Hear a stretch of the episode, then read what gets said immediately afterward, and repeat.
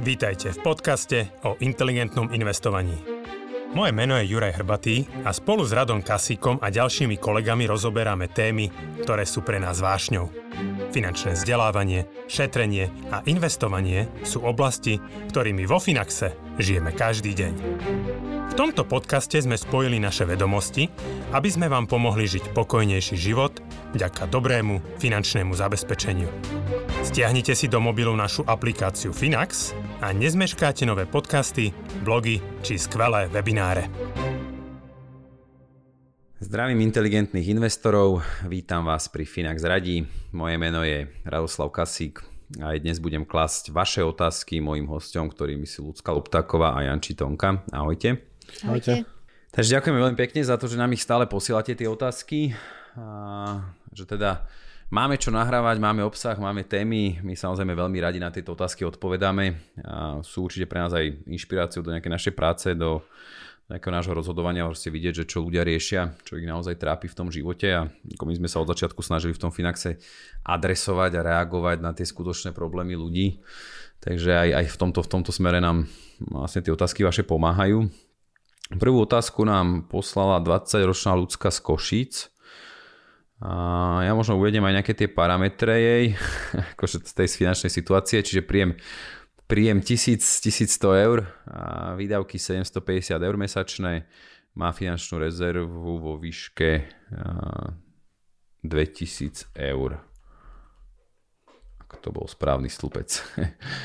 Mám polo, aj otázka teraz. Mám polovičný podiel na zdedenej nehnuteľnosti v celkovej hodnote približne 300 tisíc eur.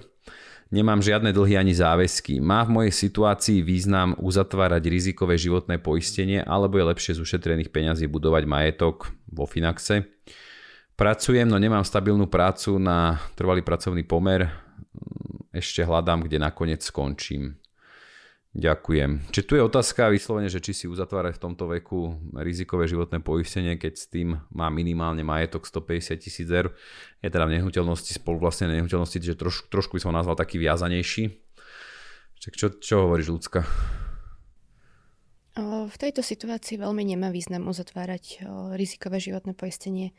Ako má, vystup- má dostatočný majetok, keby bolo najhoršie, vie sa priebehu času k tomu majetku dostať, ale hlavne je mladá, nemá žiadne záväzky, nemá rodinu, nemá nejaké úvery, pôžičky, takže nedáva mi to celkom zmysel. Radšej tie prostriedky, ktoré by hradila za to poistenie, investovať, budovať si majetok ten do budúcna. Ako je potrebné si uvedomiť, že prostriedky, ktoré zaplatíte poisťovni, už nikdy nemusíte vedieť, vidieť, kým sa niečo nestane samozrejme. A nikto z nás si neželá, aby sa niečo stalo. Samozrejme to riziko tam je ale prostriedky, ktoré si budete investovať, keď si budete tvoriť o, majetok, tak o, tie prostriedky kedykoľvek máte k dispozícii. A možno za tých 5-10 rokov, o, čo by sa hradilo to poistenie, tak si vieme vybudovať ten majetok, aby nám vykryl to dvoj, trojročné nejaké vypadnutie z pracovného života v prípade nejakého vážneho úrazu alebo choroby. Takže v jej situácii, keď nemá žiadne záväzky, tak mi to celkom zmysel nedáva. Dobre, však ja súhlasím, ešte predtým, než dám slovo Jančimu, ja ešte by som sa teba chcel opýtať, ty máš, ty máš ľudská viac skúseností s poistením ako my a častokrát je prezentovaný vlastne aj zo strany poisťovňa alebo zo strany nejakých sprostredkovateľov poistenia, že treba si to poistenie uzavrieť čo najskôr vzhľadom na to, že kým je človek mladý alebo čo najmladší, tak aj tá cena toho poistenia je čo najnižšia. Že treba tento prípad, prí, prípad, keď som bral, že treba táto slečna, asi to bude slečna, nejaká o 8 rokov sa rozhodne, že bude si brať nejakú hypotéku na vlastnú nehnuteľnosť, kedy už teda bude považovať, alebo možno aj my jej odporúčime, že je dobré si to vykryť aj nejakým poistením. A to poistenie bude už vlastne o tých 8 rokov drahšie. Čiže kde ty stojíš, alebo ako s týmto narábať, ako s týmto pracovať, ja viem, že je pomerne ťažké pre každého človeka úplne si ten život nalinajkovať a naplánovať ako keby na rok presne, kedy čo bude robiť, že keby to sme vedeli, tak aj tie produkty sa nám ľahšie kupujú, alebo dá sa to vypočítať, i keď zase neviem, aké budú budúcnosti. Čiže kde ty stojíš v rámci tejto barikády, na ktorej strane? že naozaj neodporúčaš poistenie, pokiaľ nie je potrebné, alebo radšej ho zobrať s tým, že raz ho budem potrebovať a dnes je lacnejšie, že možno, možno tým na tých 60, teda 60, nejakých 30, 40 rokoch ušetrím. V podstate pokiaľ sa bavíme možno o nejakom do, do 30. roku veku života, tak tie rozdiely v cenách nie sú zase až tak zásadné. Že mm. skôr rastie to poistné vo vyššom veku. Len e, v tomto ja som asi niekde v strede. Ja to vždy posudzujem nejak individuálne. Aj podľa toho, aký je zdroj príjmu, aká je výška príjmu, rodinná situácia jedno s druhým. Lebo e, áno, e, čím mladší človek, tým je poistné nižšie, je to poistenie lacnejšie. Len treba si uvedomiť, že ja neviem napríklad teraz, že či bude mať hypotéku na 100 tisíc alebo na 200 tisíc a ako náhle potom e, navyšujem pri poistenia, že chcem mať aj e, vyššie kryté, napríklad kritické choroby alebo nejaké trvalé následky úrazu, invaliditu a podobne, tak tam e, poisťovne opäť preverujú môj zdravotný stav. Čiže keď som napríklad poistená na 10 tisíc a potom to chcem dať na 40 tisíc, tak opäť musím proste preukazovať svoj zdravotný stav, vyplniť nejaký zdravotný dotazník. V prípade vyšších poistných súm už sa aj preveruje u lekára nejaká zdravotná situácia, nejaký výpis zo zdravotnej dokumentácie. Takže o, je mi jedno, či sa poistím ako 20-ročná alebo ako, a budem navyšovať pri poistení ako 25-ročná, tak či tak budem opätovne preukazovať ten zdravotný stav. Takže a cenu budem mať tú aktuálnu cenu, nebudem mať ako keď som sa poisťovala v 20 rokoch, ale budem mať to, koľko to stojí v 25 Že v podstate nejak sa nevyhnem tomu, že aj tak budem mať to poistenie drahšie. A nedáva mi zmysel, aby 20-ročný človek už mal poistenú smrť na 200 tisíc, kritické choroby na 30 tisíc, hej, invaliditu na 100 tisíc tiež, len kvôli tomu, že možno dakedy o 10 rokov si vezmem ten úver. Mm-hmm. Takže super, super. radšej za to obdobie proste budovať ten majetok a potom v tej 30 ten človek možno zistí, že má vybudovaný majetok okolo, dajme tomu 100 tisíc eur a reálne už ani nemusí pri, riešiť nejaké pripoistenia, môže si len vykryť ešte možno časť smrť aby jeho rodina mala na vyplatenie zostatku úveru, aby nemuseli predávať nehnuteľnosť.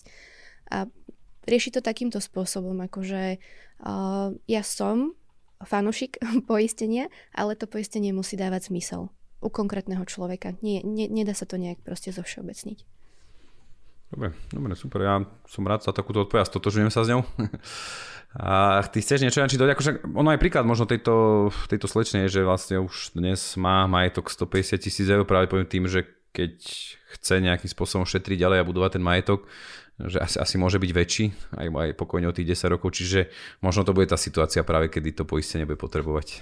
Akože ja v zásade razím tú líniu asi ako ty rado, že najlepšie poistenie je ten majetok. Ja jednoducho neplatím zbytočné poistné, proste som poistený sám sebe tým, že mám nejaké úspory, mám investície a z nich sa dokážem vykryť nejaké výpadky príjmu alebo prípadne moja rodina by vedela z toho vykryť nejakú stratu príjmu. A keď sa pozrieme na ten majetok, že 20-ročný človek má podiel povedzme v hodnote 150 tisíc eur a zároveň Lucia má nastavené tie financie tak, že nejakých nejaká tretina príjmu okolo 33-35% ako keby sa nemíňa, čiže dokáže usporiť aj z takéhoto príjmu tých 1100 eur. Čiže je vo veľmi dobrej situácii. Vyzerá, že ten majetok momentálne nepotrebuje nejako využiť, že zvažuje možno ako ho nejako zhodnotiť, investovať alebo čo s ním spraviť. A keď jej podiel na investícii na tej nehnuteľnosti je 150 tisíc eur, a pokiaľ by ho premenila na finančné aktíva, alebo akože držať nehnuteľnosť bez, bez nejakého hypote, hypotekárneho úveru bez páky, akože nie je zrovna najzaujímavejšia investícia, že je s tým pomerne veľa práce. Častokrát tie zdedené nehnuteľnosti nie sú zrovna novostavby, ktoré by si vyžadovali málo oprav alebo málo starostlivosti. Čiže tu by určite bolo na mieste zamyslieť sa nad tým, ako tie peniaze nejako lepšie využiť. A pokiaľ sa bavíme o akciovej investícii, čo pre mladého človeka akože pre dlhodobé zhodnocovanie majetku má najväčší zmysel, alebo aj neúplne akciové, keď pozrieme sa na portfólio 60 na 40, také nejaká zlatá stredná cesta, niečo, čo nebude veľmi kolísať. Predsa len keď niekto investuje gro svojho majetku do, na finančných trhoch, tak asi nechce úplne zažívať 50% poklesy, ktoré môžu niekedy aj nastať samozrejme tak pri nejakom 7,2% výnose, na schvál si vyberám 7,2% výnos, lebo pri tom pravidle, pravidle tzv. 72 znamená, že každých 10 rokov sa zdvojnásobuje ten zainvestovaný majetok, tak by to znamenalo, že 150 tisíc eur sa do jej 30 môže premeniť na reálne 300 tisíc, do 40 na 600, 50 na 1,2 milióna. Akože sú to absurdné čísla, ale tak to jednoducho funguje lebo samozrejme vždy sa zhodnocuje v ďalších rokoch aj ten predchádzajúci dosiahnutý výnos, čiže takýto veľký majetok v takto nízkom veku dáva naozaj potenciál na dosiahnutie finančnej nezávislosti možno už aj pre 40 alebo samozrejme keď často sa použije na vlastné bývanie, tak možno trošku neskôr. Ale treba sa na to naozaj pozrieť, že je to akože veľká, veľká šanca, veľká príležitosť, ako, ten, ako to smerovanie života úplne zmeniť, že tým, že dokáže naozaj asi hospodárne vyžiť aj z tohto platu, ktorý má, aj za predpokladu, že časť tých peňazí by sa použila ako vlastné zdroje na získanie možno hypotéky, na nejaké vlastné bývanie. Pokiaľ väčšinu tých peňazí dokáže neminúť a usporiť, tak akože naozaj to je suma, ktorá môže to smerovanie života akože úplne dramaticky zmeniť. Jo. A tým pádom Dobre. samozrejme, akože tá poistka nie je taká potrebná. Aby som podal možno ešte tú druhú stranu, ja napríklad som poistený, mám rizikovú životnú poistku, mám ju cez Finax, cez to naše vlastne poistenie. A nemám ju z toho dôvodu, že by som potreboval nutne tie peniaze v prípade, alebo teda nie ja, rodina, alebo sa bavíme o, o poistení smrti. Čiže iba vo Finaxe máš aj poistenie, nemáš už iné? Áno. Nie. A akože mám nejaké poistenie majetku, nehnuteľnosti, veci, ktoré vyžaduje banka, keď máš hypotéku, akože keby mi do toho bytu vletelo lietadlo a zbúra bytovku, tak akože banka chce byť poistená aspoň na tú sumu, ktorú dlžím, že to samozrejme musí byť. A to je väčšinou podmienka čerpania, ale ja, to, ja beriem tú poistku tak, že pre mladých ľudí do 35 rokov to poistenie u nás na výšku 50 tisíc eur stojí 31,20 ako keby ročne, čiže povedzme nejakých 2,50 mesačne, čo sú dve kávy, alebo jedna káva a neviem, kola. Jedna káva, dobre? jedna. jedna. Jedna káva s mliekom, a drahšia. Čiže a nie je to také drahé a ten, to plnenie tých povedzme 50 tisíc eur v prípade umrtia by mohlo vykryť povedzme výdavky na nejaké 2-3 roky, akože rodine v prípade, že, že by som proste mal nejakú, nejakú nehodu alebo proste jednoducho nedožijem sa toho vyššieho veku. A dávalo by to možno rodine trošku väčší priestor, ako speňažiť tie ostatné aktíva. A možno keby bol akurát pokles trhov a proste moje akciové investície, ja mám všetko zainvestované 100% v akciách, čo niekto možno nepovažuje za úplne akože ideálne, ale tak ja sa na to pozerám akože cez štatistiky proste pravdepodobnosť, že asi sa dožijem vyššieho veku a tie akcie prinesú vyšší výnos, ale asi by nebolo ideálne čerpať a, alebo dedictvo, alebo jednoducho využívať ten finančný majetok na pokrytie výdavkov práve počas nejakého 30, 40, 50% poklesu. Kedy by práve tá jednorazovo vyplatená poistka, povedzme tých 50 tisíc eur, dokázala vykryť a nemusela by akože vykrytie výdavky na najbližšie roky a nebol by taký veľký tlak na to, že teraz rýchlo treba popredať nehnuteľnosti, zlikvidovať portfólio prakticky za akúkoľvek cenu, lebo od ďalšieho mesiaca chýba príjem. Čiže môže to poistenie mať aj zmysel pre ľudí, ktorí majú príjem, ale majú tie investície dynamicky alokované, čiže mohlo by sa stať, že tá situácia by nastala práve v čase, kedy by bolo možno ťažké predať tú nehnuteľnosť.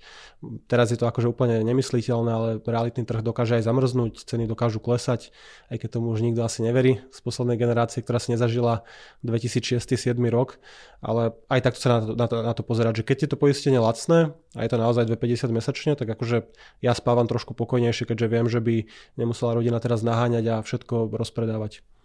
Hm.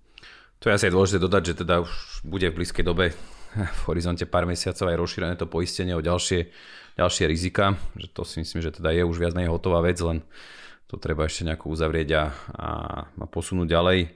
Čiže bude aj tá ponuka nášho poistenia určite atraktívnejšia a budete si s ňou vedieť vykryť viaceré tie rizika, viaceré tie životné situácie.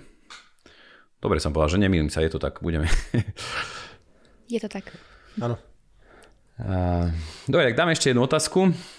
Nám poslala Zuzana 27 rokov z Nitry.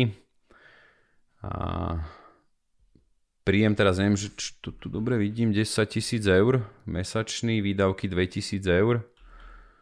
A, a rezervu dobre vnímam, že 180 tisíc eur, áno. Čiže dobrý deň, po dlhšom zvažovaní som sa rozhodla ukončiť moje investície v banke a stať sa vašou novou klientkou. Sledujem vaše podcasty, kde radíte s financiami a tiež mám jednu otázku. Vlastním dva byty, jeden v ktorom bývam, druhý budem prenajímať. Obidva sú v mojom vlastníctve a nemám hypotéky ani iné pôžičky. Približne o rok budem disponovať peniazmi, kedy budem môcť kúpiť ďalší dvojizbový byt na prenájom.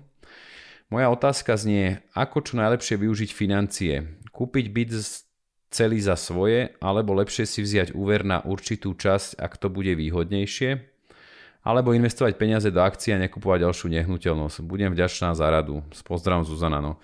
no to je úplne otázka, na ktorej sa teda Janči už, už sa teší a ako by povedali bratia Čes, Česi, že sa na ne vyřádí.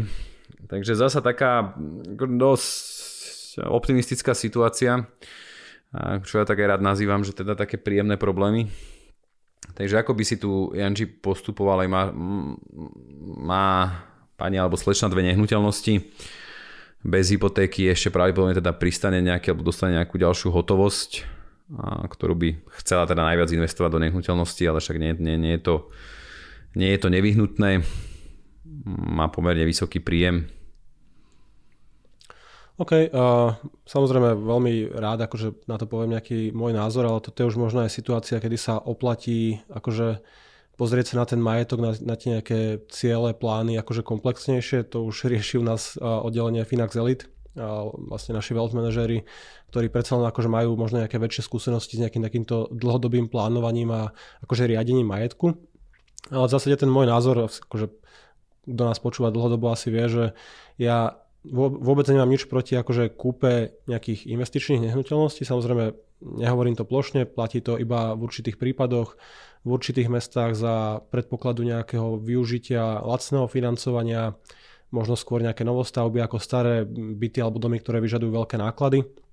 Čiže vo všeobecnosti akože nehnuteľnosti nepatria k najlepšej investícii, ale môžu sa ňou stať, pokiaľ sa tam využije nejaký pákový efekt. Čiže keď kupujem nehnuteľnosť so 70-80% hypotékou, tak samozrejme ten výnos na tie vlastné zdroje, na tých mojich 20-30%, ktoré mám investované, môže byť veľmi pekný. Pokiaľ sa tá nehnuteľnosť ale kupuje bez páky, čiže za hotovosť, akože áno, je to potom už veľmi konzervatívna, veľmi konzervatívna investícia.